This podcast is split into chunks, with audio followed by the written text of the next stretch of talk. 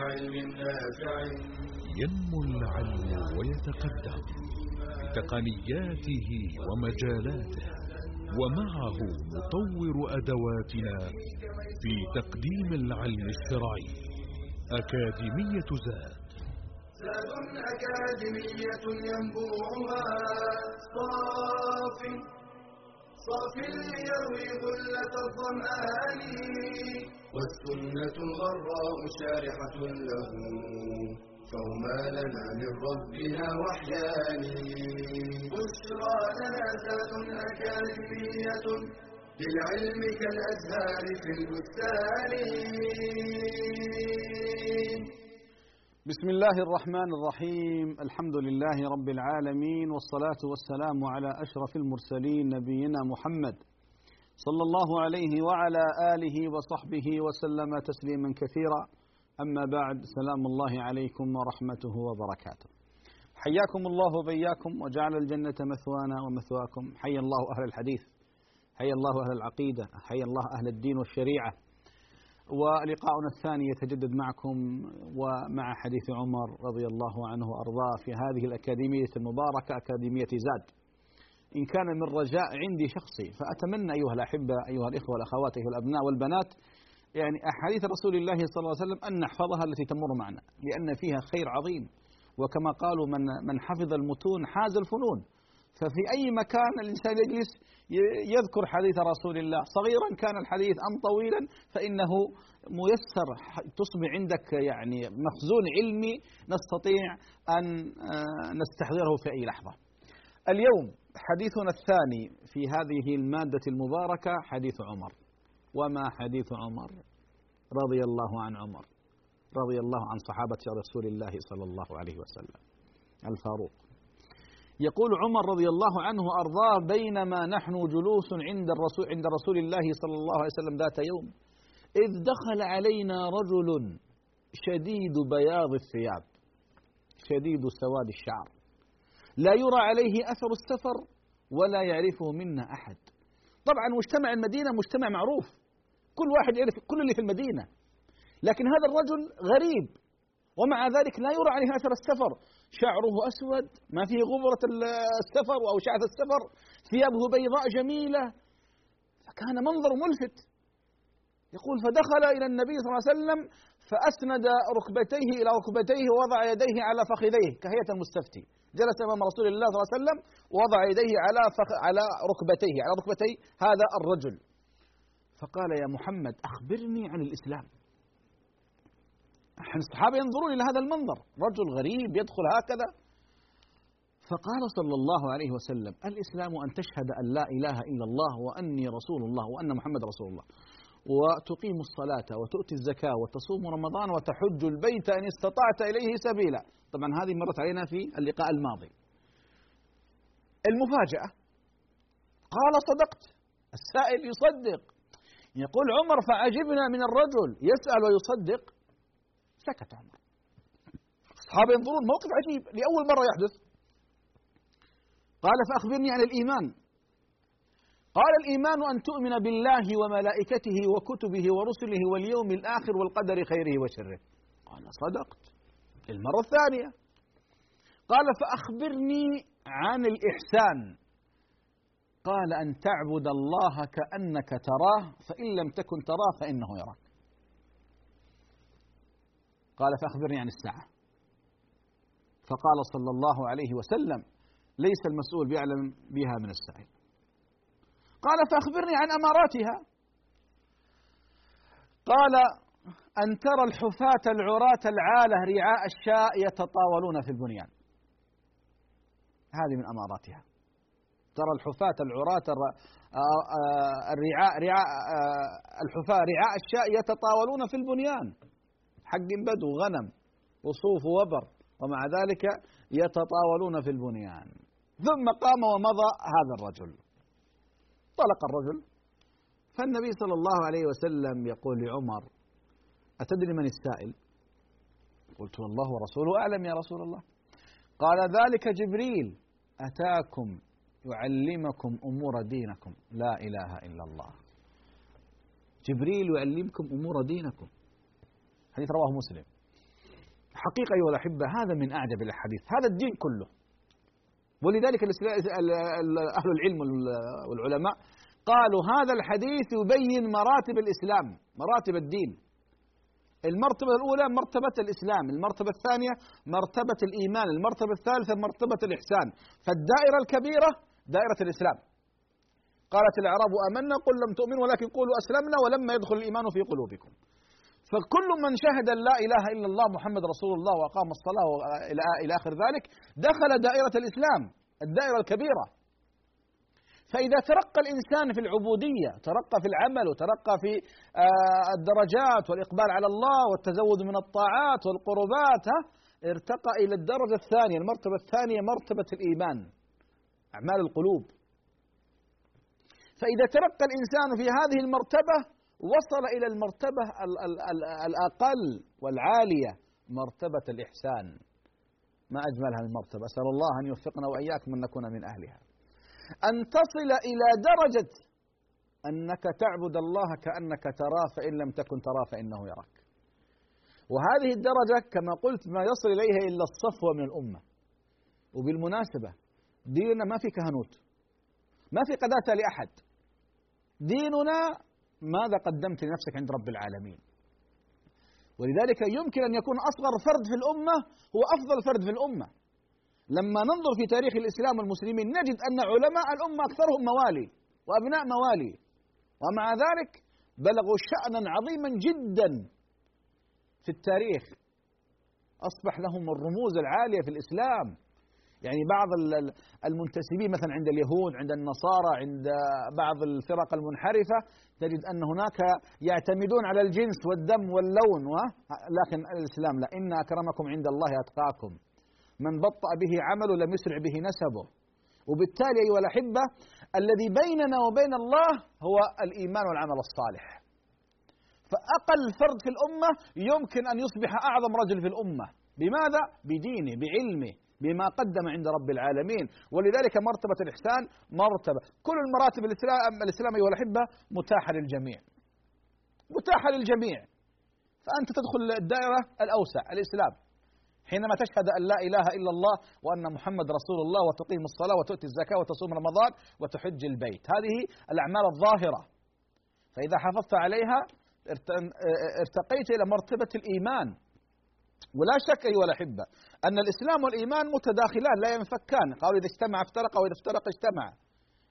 لو لو سئلت ما ما هو الإسلام قلت أن تؤمن بالله وملائكته وكتبه ورسله واليوم الآخر والقدر خيره وشره كلام صحيح. لكن في المرتبة مرتبة الإسلام مرتبة الإيمان حينما يكون القدم أوثق ثم مرتبة الإحسان.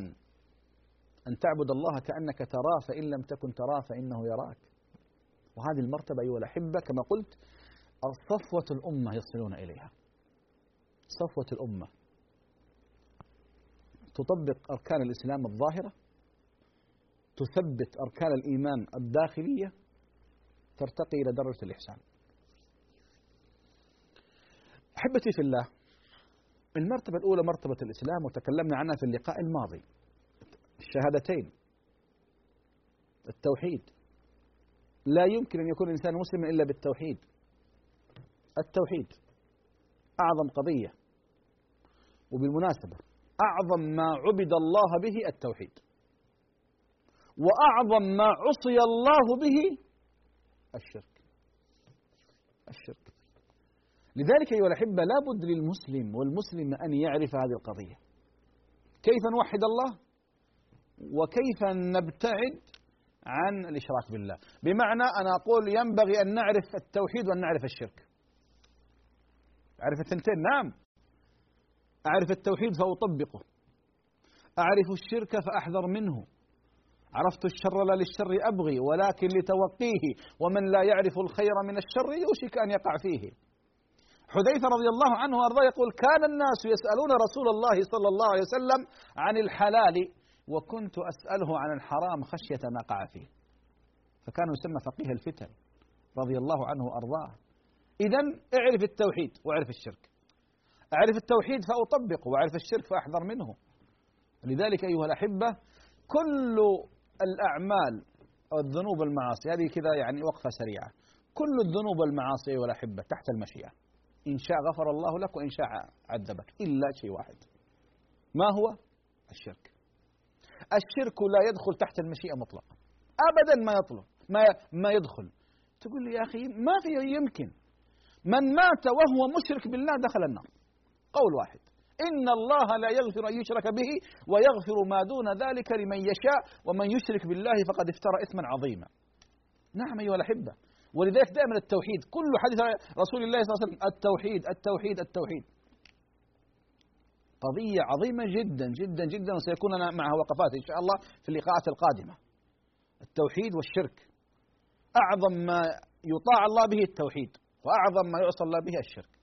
فإذا بني الإسلام على هذه خمسة الأمور كما مر معنا الإسلام شهادة أن لا إله إلا الله أن محمد رسول الله إقام الصلاة إيتاء الزكاة صوم رمضان حج البيت لمن استطاع إليه سبيلا قال صدقت. ننتقل الآن إلى الإيمان.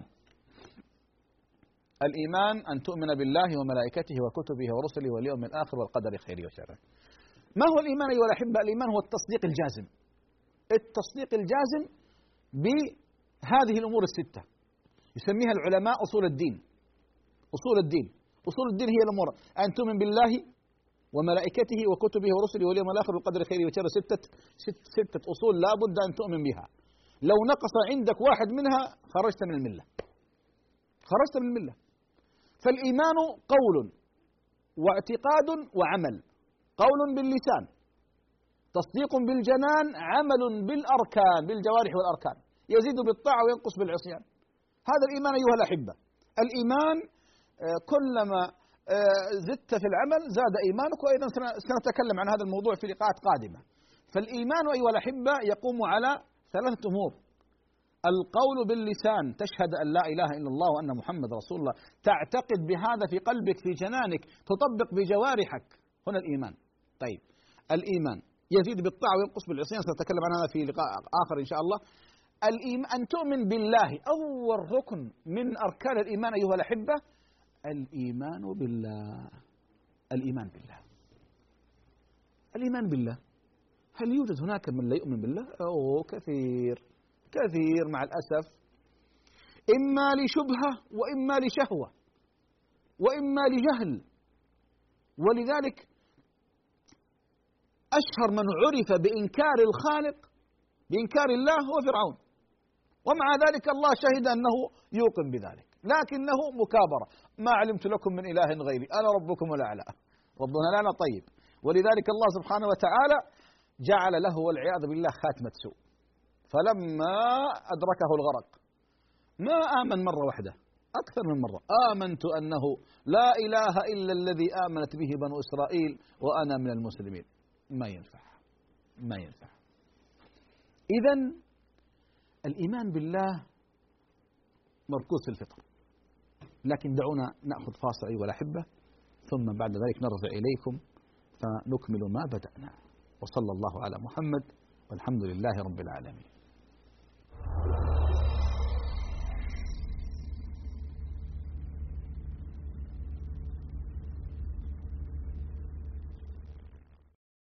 أول قناة تعليمية شرعية في مجال التعليم الشرعي عن بعد تبث على القمر الأوروبي.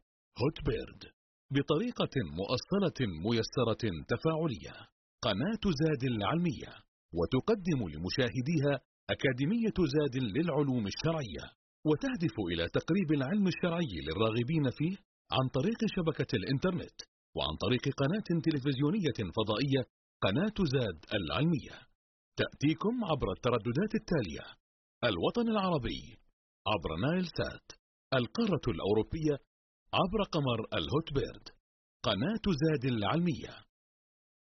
إذا أحببت أن تتعرف على دينك أكثر أن تزداد علما وتنهل خيرا أن تسمع وترى ما يقربك من ربك ويحببك في نبيك وتزكو به نفسك. في قناة زاد تجد ذلك وأكثر. تصفح وتجول في واحة إيمانية من مقاطع مميزة من إنتاج مجموعة زاد. تتنوع بين المادة العلمية والرقائق الإيمانية والفواصل الدعوية المحترفة إعلامية والمؤصلة منهجية. تخاطب الرجال والنساء الكبار والصغار تدعو البعيد وتؤنس القريب. مقاطع motion graphic مميزة دورات علمية متخصصة فواصل درامية شيقة لقاءات دعوية ممتعة برامج تلفزيونية وندوات شرعية. شاهد شارك انشر.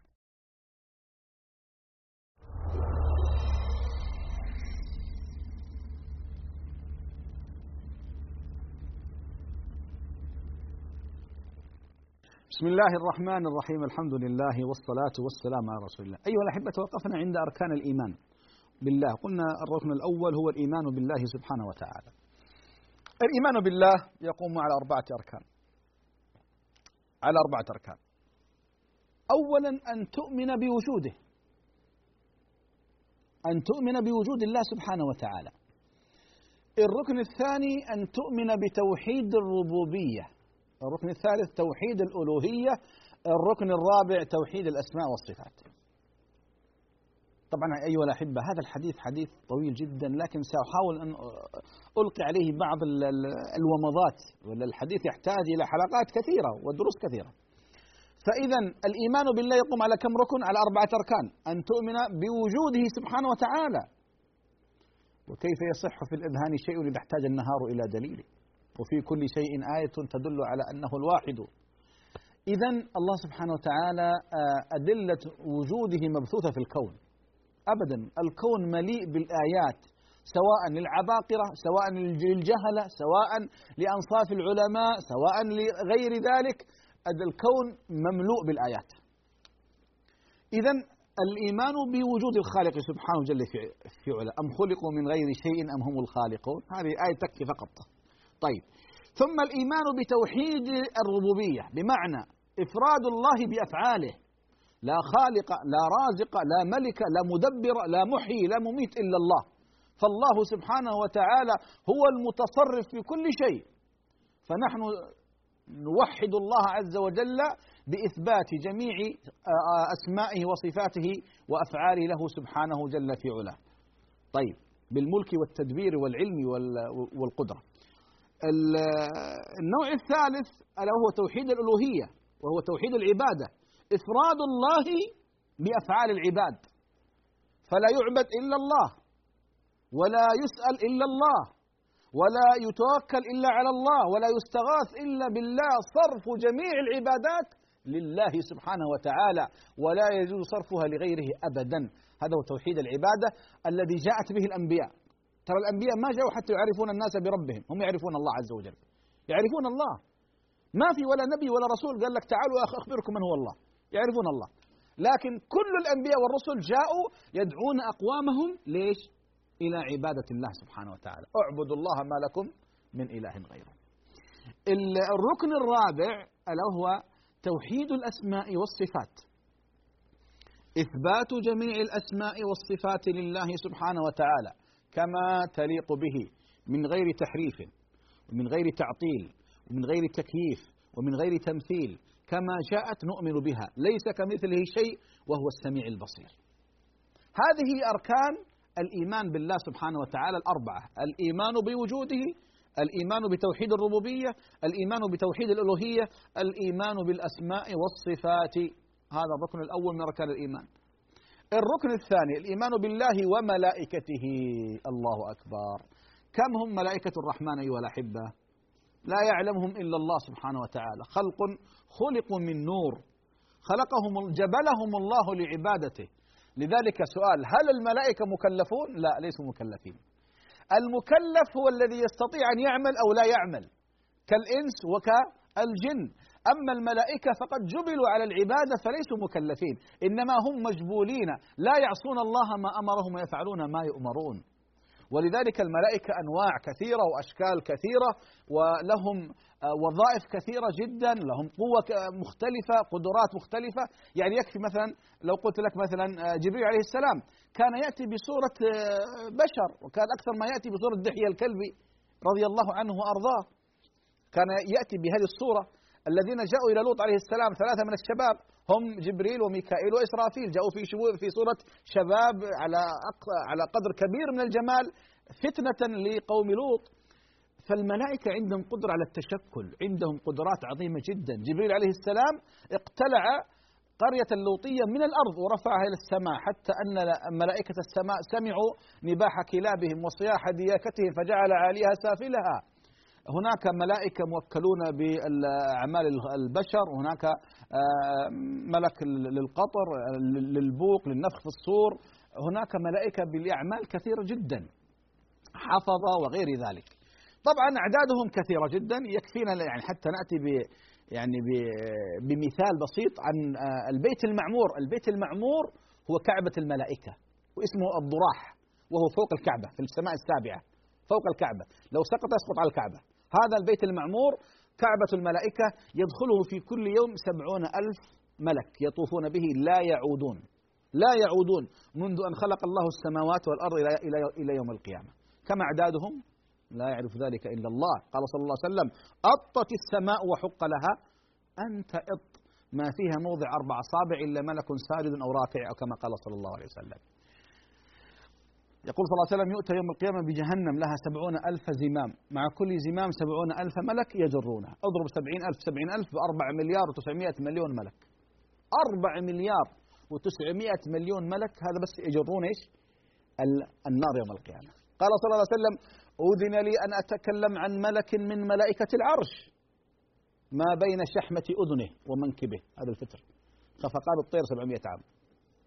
خفقان الطير 700 عام. فكيف بقية الملائكة؟ الشاهد هؤلاء الملائكة خلق من خلق الله خلقوا من نور كما أن البشر خلقوا من طين والجن خلقوا من مارج من نار. فنحن نؤمن بهم وأن أعظم الملائكة وجبريل عليه عليه السلام. طيب إذا الإيمان بالله وملائكته وكتبه. الإيمان بالكتب. الله سبحانه وتعالى أنزل كتب كثيرة. ذكر لنا في القرآن أربعة وقيل خمسة حسب صحف إبراهيم وموسى. هل صحف إبراهيم هي أو صحف موسى هل هي التوراة ولا لا؟ القرآن والإنجيل والزبور وصحف إبراهيم وصحف موسى إذا كانت غير غير التوراة. فهذه خمس خمس خمس كتب. لكن نحن نؤمن بها إيمانا إجماليا. أما الإيمان التفصيلي فلا نؤمن بالإيمان التفصيلي إلا القرآن. القرآن الكريم نؤمن به إيمانا إجماليا وتفصيليا. أما باقي الكتب لا إيمان إجمالي. نعرف أن الله أنزل التوراة وأنزل الإنجيل والزبور وصحف إبراهيم آه، لكن إيمان بأنها أنزلت لكنها محرفة إن وجدت. أما القرآن فقد تكفل الله بحفظه. إذا الإيمان بالله وملائكته وكتبه. بالمناسبة الله تكفل بحفظ القرآن. إنا نحن نزلنا الذكر وإنا له لحافظون. حطوا تحت كلمة حافظون عشرين خط.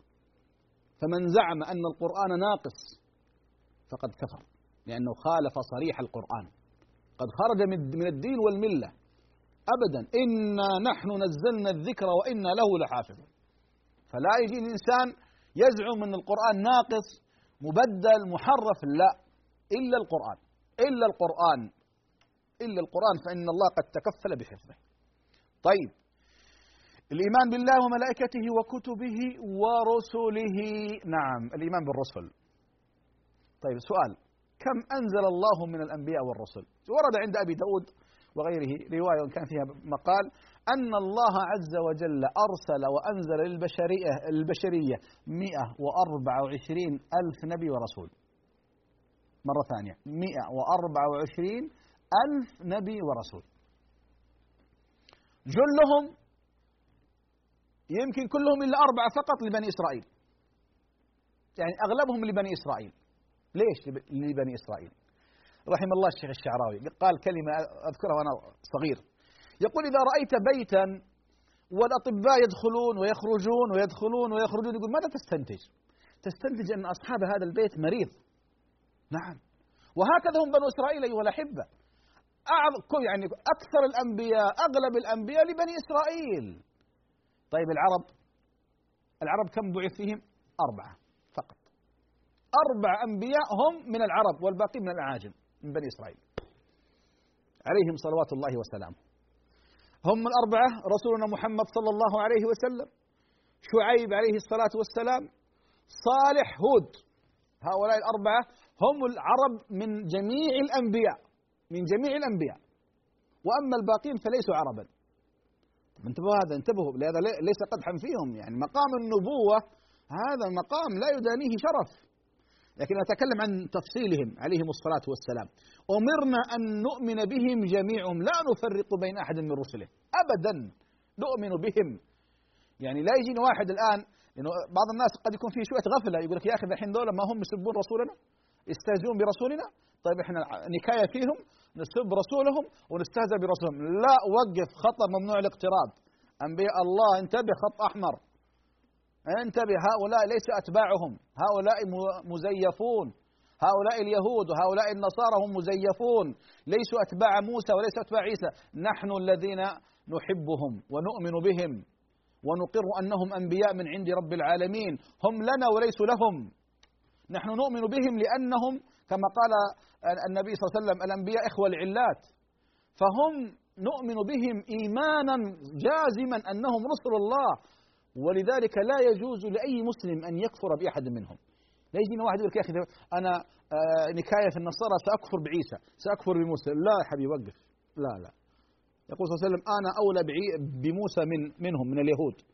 نحن نؤمن بهم جميعهم ونحترمهم ونصلي عليهم ونسلم عليهم. انتبه. هؤلاء رسل الله. هؤلاء أنبياء الله سبحانه وتعالى أعظم أعظم الخلق عليهم الصلاة والسلام. طبعا الأنبياء كثر كما قلت أولو العزم خمسة.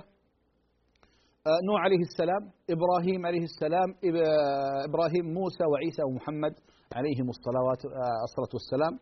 أفضل الخمسة إبراهيم وموسى ومحمد عليهم الصلاة والسلام. أفضل هؤلاء الثلاثة رسولنا محمد صلى الله عليه وسلم. لما أقول أفضل في المكانة والمرتبة لكن ما يجيني واحد يقول لك يا أخي رسولنا أفضل من موسى ما لا لا انتبه لا تفاضل بين الأنبياء. أنبياء الله سبحانه وتعالى لهم مكانة عظيمة جدا جدا جدا. الله أكرم إبراهيم بالخلة وأكرم موسى عليه السلام بالكلام ها؟ اصطفيتك بكلامي. كريم الرحمن سبحانه وتعالى وأما رسولنا صلى الله عليه وسلم فقد نال الثنتين فهو خير الرحمن وهو كلم الرحمن. إذا كل الأنبياء نؤمن بهم لا نفرق بين أحد منهم أبدا نؤمن بهم إيمان جازم. ومن كفر بأحد الأنبياء فقد كفر بمحمد صلى الله عليه وسلم. طيب إذا الإيمان بالله وملائكته وكتبه ورسله واليوم الآخر. اليوم الآخر. نحن كذلك نؤمن باليوم الآخر. ما هو اليوم الآخر؟ يوم القيامة. وما يتعلق به من أحكام وما يتعلق به من مسميات وما يتعلق به من من أحوال.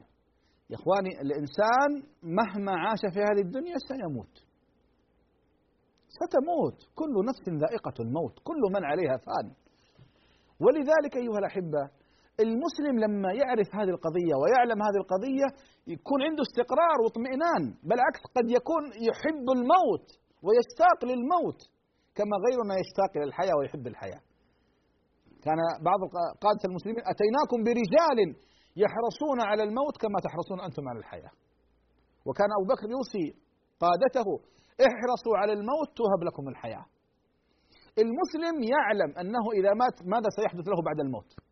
لكن الكافر مسكين ما يدري. يظن أن هذه الدنيا فرصة واحدة. فرصة واحدة. إذا ذهبت لا يمكن أن تعود مرة أخرى. أما نحن كمسلمين لا. نعرف أن بعد هذه الحياة بعد هذه الحياة موت ولكن بهذا الموت فيه حياة أخرى حياة برزخية ثم حياة أخروية. إما إلى جنة وإما إلى نار وإن شاء الله نكمل بعد الفاصل بإذنه تعالى. وصلى الله على محمد والحمد لله رب العالمين.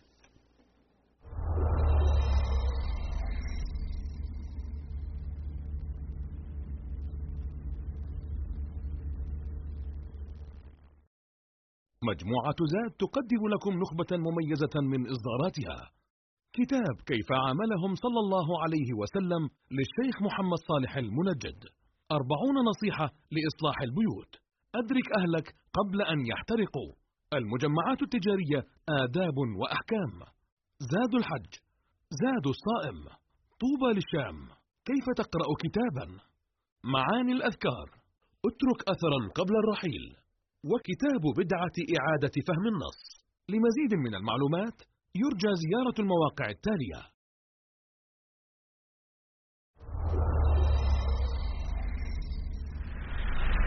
قناة زاد العلمية.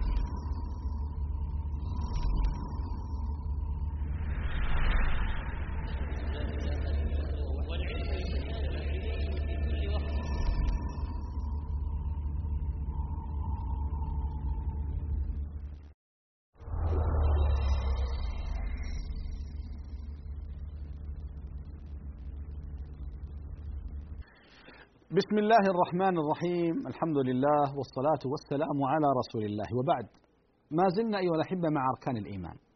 تكلمنا عن وبدأنا في الكلام عن الركن الخامس وهو الإيمان باليوم الآخر. أقول أيها الأحبة نحن كمؤمنين كمسلمين نؤمن بيوم القيامة. ولذلك ما في عندنا مشكلة. ليش ما في مشكلة؟ أنت الآن اليوم الآخر يشكل عندك هاجس. هذا يقيني. وبالتالي الإيمان باليوم الآخر له أثر إيجابي علي في الدنيا. كيف هذا؟ أنا سأنتبه لأعمالي يعني سأحاسب يوم القيامة. سيوقفني رب العالمين يوم القيامة وبالتالي أنا أتقي الله عز وجل قدر ما أستطيع. أراقب الله لأنني أعلم أعلم علم اليقين أنني سأقف يوم القيامة أمام رب العالمين ومن نوقش الحساب هلك. لكن الكفار الذين لا يؤمنون باليوم الآخر حياتهم حياة البهائم حياة الضياع. صدقوني أحد الشعراء المسيحيين اللي ما عنده إيمان باليوم الآخر ماذا يقول؟ إلي أبو ماضي يقول جئت لا أدري من أين أتيت ولقد أبصرت قدامي طريقا فمشيت. وسأظل ماشيا شئت هذا أم أبيت؟ كيف جئت؟ كيف أبصرت طريقي؟ لست أدري. ولماذا لست أدري؟ لست أدري. ضياع ضياع بكل ما تعنيه الكلمة. تعال الآن بطفل مسلم صغير قل له من ربك؟ ما دينك؟ ما نبيك؟ أين ستذهب بعد الموت؟ يعطيك العقيدة كاملة. هذا هو سر الهدوء عند المسلم. الطمأنينة السعادة ها؟ التي يقول عنها ابن تيمية نحن نحن في أو يقول عنها آه، ليس ابن تيمية إنما هو إبراهيم بن أدم رحمه الله. نحن في سعادة لو علم بها الملوك وأبناء الملوك لجالدون عليها بالسيوف. آه، يعرف أو يعلم هو لماذا وأين وأين سيذهب. هكذا المؤمن أيها الأحبة. ولذلك حرام بن ملحان رضي الله عنه وأرضاه لما جاءه رمح دخل من صدره وخرج من من ظهره صاح على صوته فزت ورب الكعبة. فاز بإيش؟ بالشهادة. وهكذا هم صحابة النبي وسلفنا الصالح كانوا يحرصون على الموت حرصهم على الحياة. من من أحب لقاء الله أحب الله لقاءه. ولذلك فعلا الدنيا سجن المؤمن جنة الكافر. المؤمن وإن كان في سعادة في الدنيا فهو في سجن. لأنه الآخرة لا عين رأت ولا أذن سمعت ولا خطر على قلب بشر. لذلك أيها الأحبة أتمنى أن نسأل أنفسنا هل نحب لقاء الله ولا لا؟ اسأل نفسك. دخل أبو حازم الزاهد على عبد الملك بن مروان رحمهم الله جميعا. قال يا أبا حازم ما لا نحب الدنيا ونكره الآخرة. قال يا أمير المؤمنين لأنكم عمرتم دنياكم وخربتم آخرتكم. والمرء لا يحب أن ينتقل من العمار إلى الدمار. هذا بسيطة جدا. لذلك أيها الأحبة من أحب لقاء الله أحب الله لقاءه. ومن كره لقاء الله كره الله لقاءه. متى نحب لقاء الله؟ إذا أحسننا مع الله. يشتاق الإنسان أبو الوفاء بن عقيل الحنبلي رحمه الله صاحب العجوبة أكبر كتاب في تاريخ الإسلام 800 مجلدة لما جاءته سكرات الموت بكى أهله ونساءه قال انصرفوا عني. والله لقد وقعت عن الله خمسين سنة. يعني أفتيت الناس وعلمت الناس خمسين سنة. فدعوني أهنأ بلقاء ربي. لا إله إلا الله. كيف كانوا يشتاقون إلى لقاء الله؟ آه بلال رضي الله عنه في سكرات الموت. زوجته تقول وبلالا وفقدا قال اصمتي بل أقول وطرباه غدا ألقى الأحبة محمدا وصحبه. الله أكبر. لذلك الإيمان باليوم الآخر عندنا عقيدة. لا نخاف. لا يخاف إلا صاحب العمل السيء. التقصير. أما صاحب العمل الصالح المتقي لله يتمنى لقاء الله. طبعا يعني يتمنى لقاء الله حبا في الله. ولا ترى يا إخواني يوم القيامة فيه أهوال عندك القبر وضمته ومنكر ونكير وهول المطلع ووقوف الناس في يوم مقداره خمسين ألف سنة والقنطرة والصراط. بالمناسبة الصراط أيها الأحبة يعني قرأت في العقيدة العقيدة الإسفرائينية آه، بعض الأقوال أن الصراط صعوده خمسة آلاف سنة. والمشي عليه خمسة آلاف سنة والهبوط منه خمسة آلاف سنة. بعض الناس يظن الصراط 100 متر تحت. يا أخي نار جهنم كم؟ أربعة مليار وتسعمائة آه، مليون ملك يجرونها. كم حجمها؟ والصراط يوضع على متنها. يعني كم؟ لكن المؤمن يمره كلمح البصر. كلمح البصر. على قدر عملك. ولذلك أيها الأحبة الإيمان باليوم الآخر يعطيك أنت دوافع وحوافز عظيمة جدا. لا تظلم لا تسرق لا تغتاب لا لا تتعدى على أحد. لماذا؟ تعرف أن هناك حساب وعقاب وهذا مما يصلح المجتمعات الإسلامية. مهما كانت فاسدة تظل بكل المقاييس أعظم من من آه، المجتمعات الكافرة الذين لا يعرفون الله واليوم الآخر. إذا الإيمان باليوم الآخر عقيدة مهمة جدا. ولها أثر إيجابي في إصلاح المجتمعات وإصلاح الفرد. تعرف لو ظلمت هنا لو ظلمت هنا لن تظلم هناك. لو هضم حقك هنا ستنصف هناك عند رب العالمين. فمن يعمل مثقال ذرة خيرا يرى ومن يعمل مثقال ذرة شرا يرى هذا الركن الخامس. آه، طبعا سأتجاوز من فيه أعمال كثيرة لكن الوقت غير يعني لا يتسع.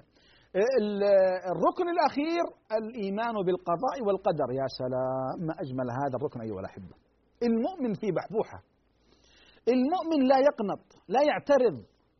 المؤمن يرضى كما قال صلى الله عليه وسلم وارضى بما قسم الله لك تكن أغنى الناس. بعض الناس لو وقعت له مشكلة أو مصيبة ليش يا ربي ليش سويت؟ لا لا لا, لا الكلام هذا غير صحيح. أبدا. قدر الله ما شاء فعل. واعلم أن ما أصابك لم يكن ليخطئك. وأن ما أخطأك لم يكن ليصيبك رفعت الأقلام وجفت الصحف. يقول صلى الله عليه وسلم لا يقضي الله قضاء للعبد إلا كان خيرا له. حطه كذا أمام, أمام عينيك يا عبد الله ويا أمة الله. انتبه الله عز وجل لا يقدر الشر المحض. لكن نحن مشكلتنا فينا اندفاع. فينا نظرة قاصرة. بعض الناس يحدث له أمر فيتذمر وكذا لكن بعد فترة يتبين أنه هذا الصح. ولذلك فعلا وارضى بما قسم الله لك تكن أغنى الناس. إن الله كتب مقادير السماوات والأرض قبل أن يخلقها بخمسين ألف سنة. طيب يجيني واحد يقول يا شيخ هل الإنسان مسير ولا مخير؟ طيب يا أخي الكريم سؤال يعني مسير أو مخير أنت مالك يا أخي؟ أنت أمرت أن تعبد الله. أنت أمرت يقول الله سبحانه وتعالى قد أفلح من زكاها وقد خاب من دساها. خلاص.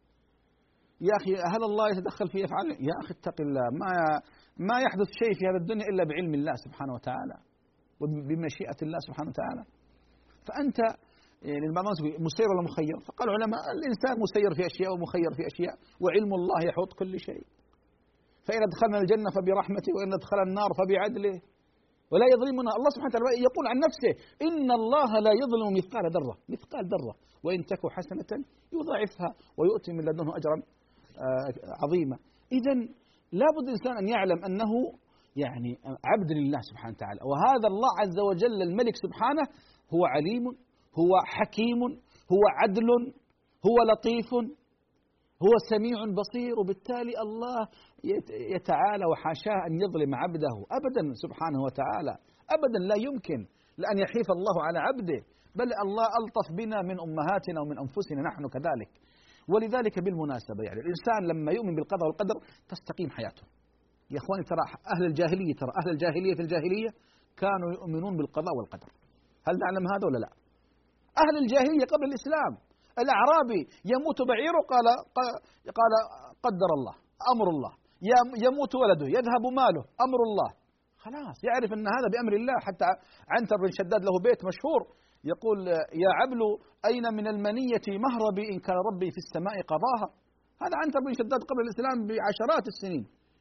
يا عبل أين من المنية مهربي إن كان ربي في السماء قضاها؟ يجيني مسلم يعبد الله عز وجل ويقول ليش يا رب أنا إيش سويت لا. انتبه. ما يجوز لك أن تقول هذا. بل قدر الله ما شاء فعل. اللهم أجرني في مصيبتي وخلف لي خيرا منها.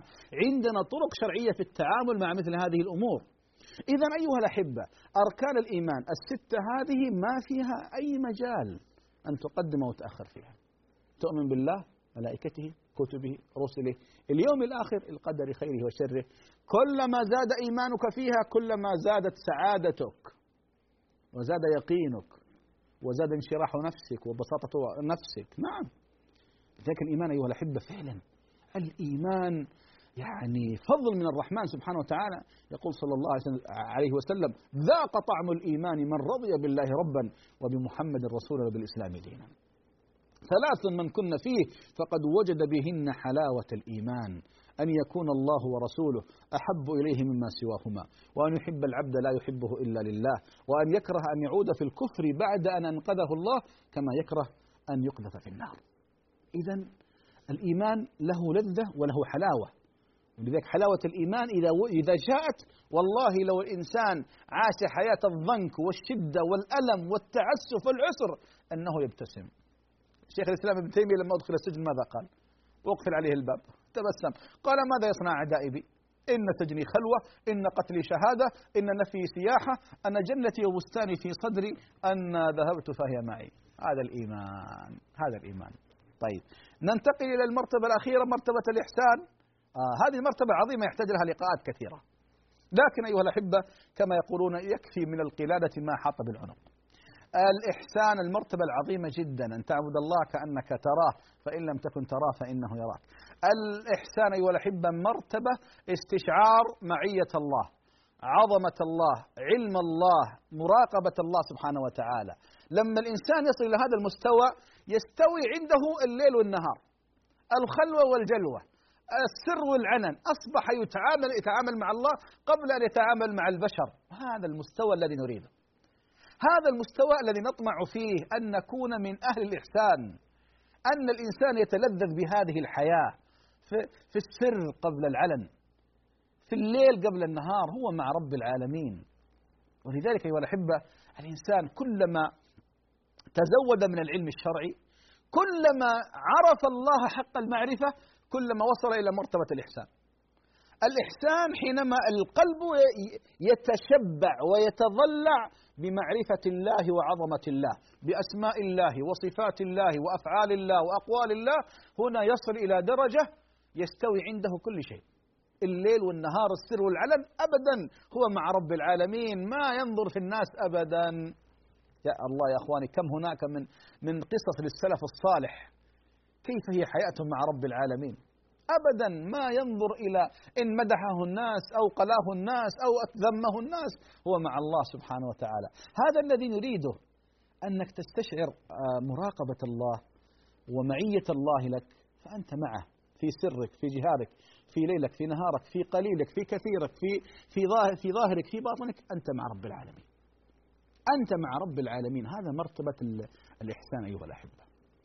مرتبة الإحسان ما أجملها المرتبة أن تصل إلى قضية أنه خلاص يقين يقين عندك ما فيه شك أبدا. أبو بكر بن النابلسي رحمه الله عالم من علماء الأمة وقف في وجه جوهر الصقلي هذا قائد الدولة العبيدية الفاطمية الإسماعيلية وأفتى بقتالهم قبل قتال اليهود والنصارى. ومع ذلك جلده. بل آه، بل سلخه حيا حيا جاء بجزار يهودي فسلخه حيا فما كان يزيد على ذكر الله والقرآن. يقول فأدركت اليهود الشفقة فوكزه بخنجره في قلبه فقضى عليه وهو ثابت. هذا هو الإحسان. مرتبة عظيمة جدا الوقت لا يتسع لها.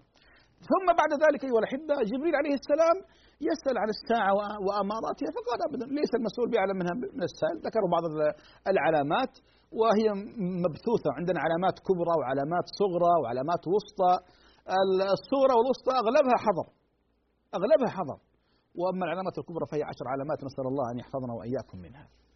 هذا الحديث حديث عمر أو حديث جبريل كما يقول عنه العلماء فعلا هو شامل للدين كاملا للإسلام وللإيمان وللإحسان. ولذلك أيها الأحبة نحرص على فهم الحديث حفظ الحديث وفهم الحديث وفهم معاني. أنا أقول هذا الحديث يحتاج يا أخواني إلى حلقات طويلة جدا لأن الدين كله كل الدين هنا في هذا الحديث. سواء كان الإسلام وأركانه الإيمان وأركانه الإحسان وركنه الوحيد. إذا نحن نحتاج هذا الحديث وأن نفهمه وأن نفقه ما فيه وأن نطبق ما فيه وأن نبتعد عن كل شيء يخالفه من بدع من من ضلالات من شهوات من شبهات فأنت تكون مع رب العالمين. إلى هذا القدر نأتي لنهاية لقائنا اليوم أيها الأحبة. فأسأل الله عز وجل أن يرزقنا وإياكم العلم النافع والعمل الصالح. وأيضا نذكر بقضية الواجب إن شاء الله في نهاية الأسبوع. ندخل على أو على موقعك ثم تجيب على السؤال الذي سيوجه لك. أستودعكم الله الذي لا تضيع وداعه واسال الله سبحانه وتعالى لنا ولكم التوفيق والسداد. وصلى الله على محمد والحمد لله رب العالمين. يا راغبا في كل علم نافع.